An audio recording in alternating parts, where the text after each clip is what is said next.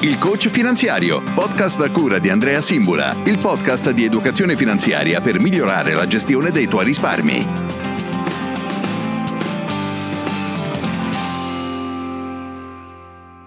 Buongiorno, io sono Andrea Simbula e questo è il coach finanziario podcast. L'importanza della sicurezza.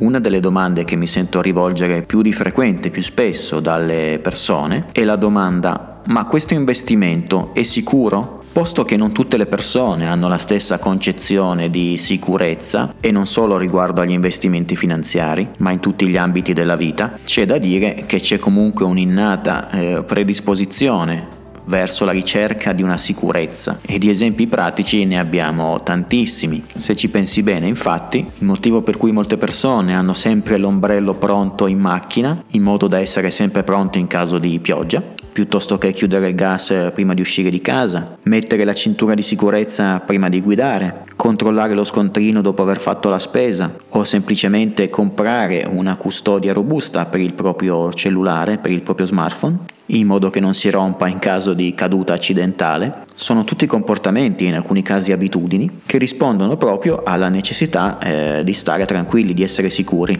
Se però c'è questa tendenza nel piccolo, nei comportamenti quotidiani, non c'è però la stessa tendenza alla protezione di aspetti molto più importanti, sia riguardanti il proprio patrimonio ma anche la propria persona e alla propria capacità eh, di produrre e di mantenere il reddito. Ed è questo il motivo per cui molte persone, moltissimi italiani, non si assicurano e quindi non mettono in atto tutta una serie di protezioni in caso di eventi che potrebbero davvero mettere a repentaglio l'intero patrimonio personale e familiare. Si crea quindi quel paradosso dove magari si è più attenti eh, a imprevisti piccoli, come ad esempio la perdita accidentale del proprio smartphone, che non ha rischi o imprevisti molto più grandi, quali ad esempio un infortunio, che potrebbero davvero compromettere la nostra capacità di andare a lavorare e quindi produrre il reddito necessario per comprare lo stesso cellulare. E tutto questo accade spesso per un discorso di percezione, nel senso che alcuni rischi non si percepiscono mai come reali e si finisce quindi per dare molto più importanza, più peso ai rischi più banali, più semplici, come quelli descritti negli esempi che ho fatto prima. Però tutto questo può comportare, potrebbe comportare delle conseguenze e, spesso non proprio positive, diciamo così.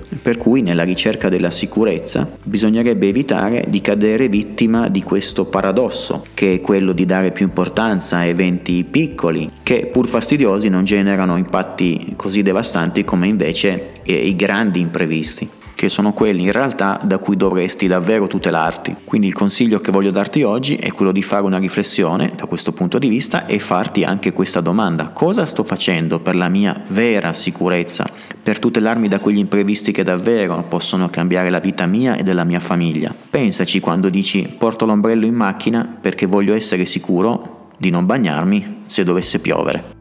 Bene, questo episodio finisce qui, spero che ti sia stato utile, che sia servito a farti riflettere da questo punto di vista sulla sicurezza. Fammelo sapere magari con un commento, una recensione all'interno dell'app di Apple Podcast o su Spotify. Ti ricordo che questo episodio va in onda su tutte le principali piattaforme audio. Se non l'hai ancora fatto iscriviti al canale cliccando sul tasto segui o iscriviti sia su Google Podcast che su Spotify che su Apple Podcast, senza dimenticare anche Spreaker. Se invece vuoi avere un contatto diretto con me o approfondire i temi che affronto, puoi visitare il mio sito andreasimbula.com oppure puoi cercarmi e aggiungermi anche su LinkedIn. Ti auguro ancora una buona giornata e noi ci ritroviamo come sempre venerdì mattina a partire dalle ore 7 con un nuovo episodio. Ciao!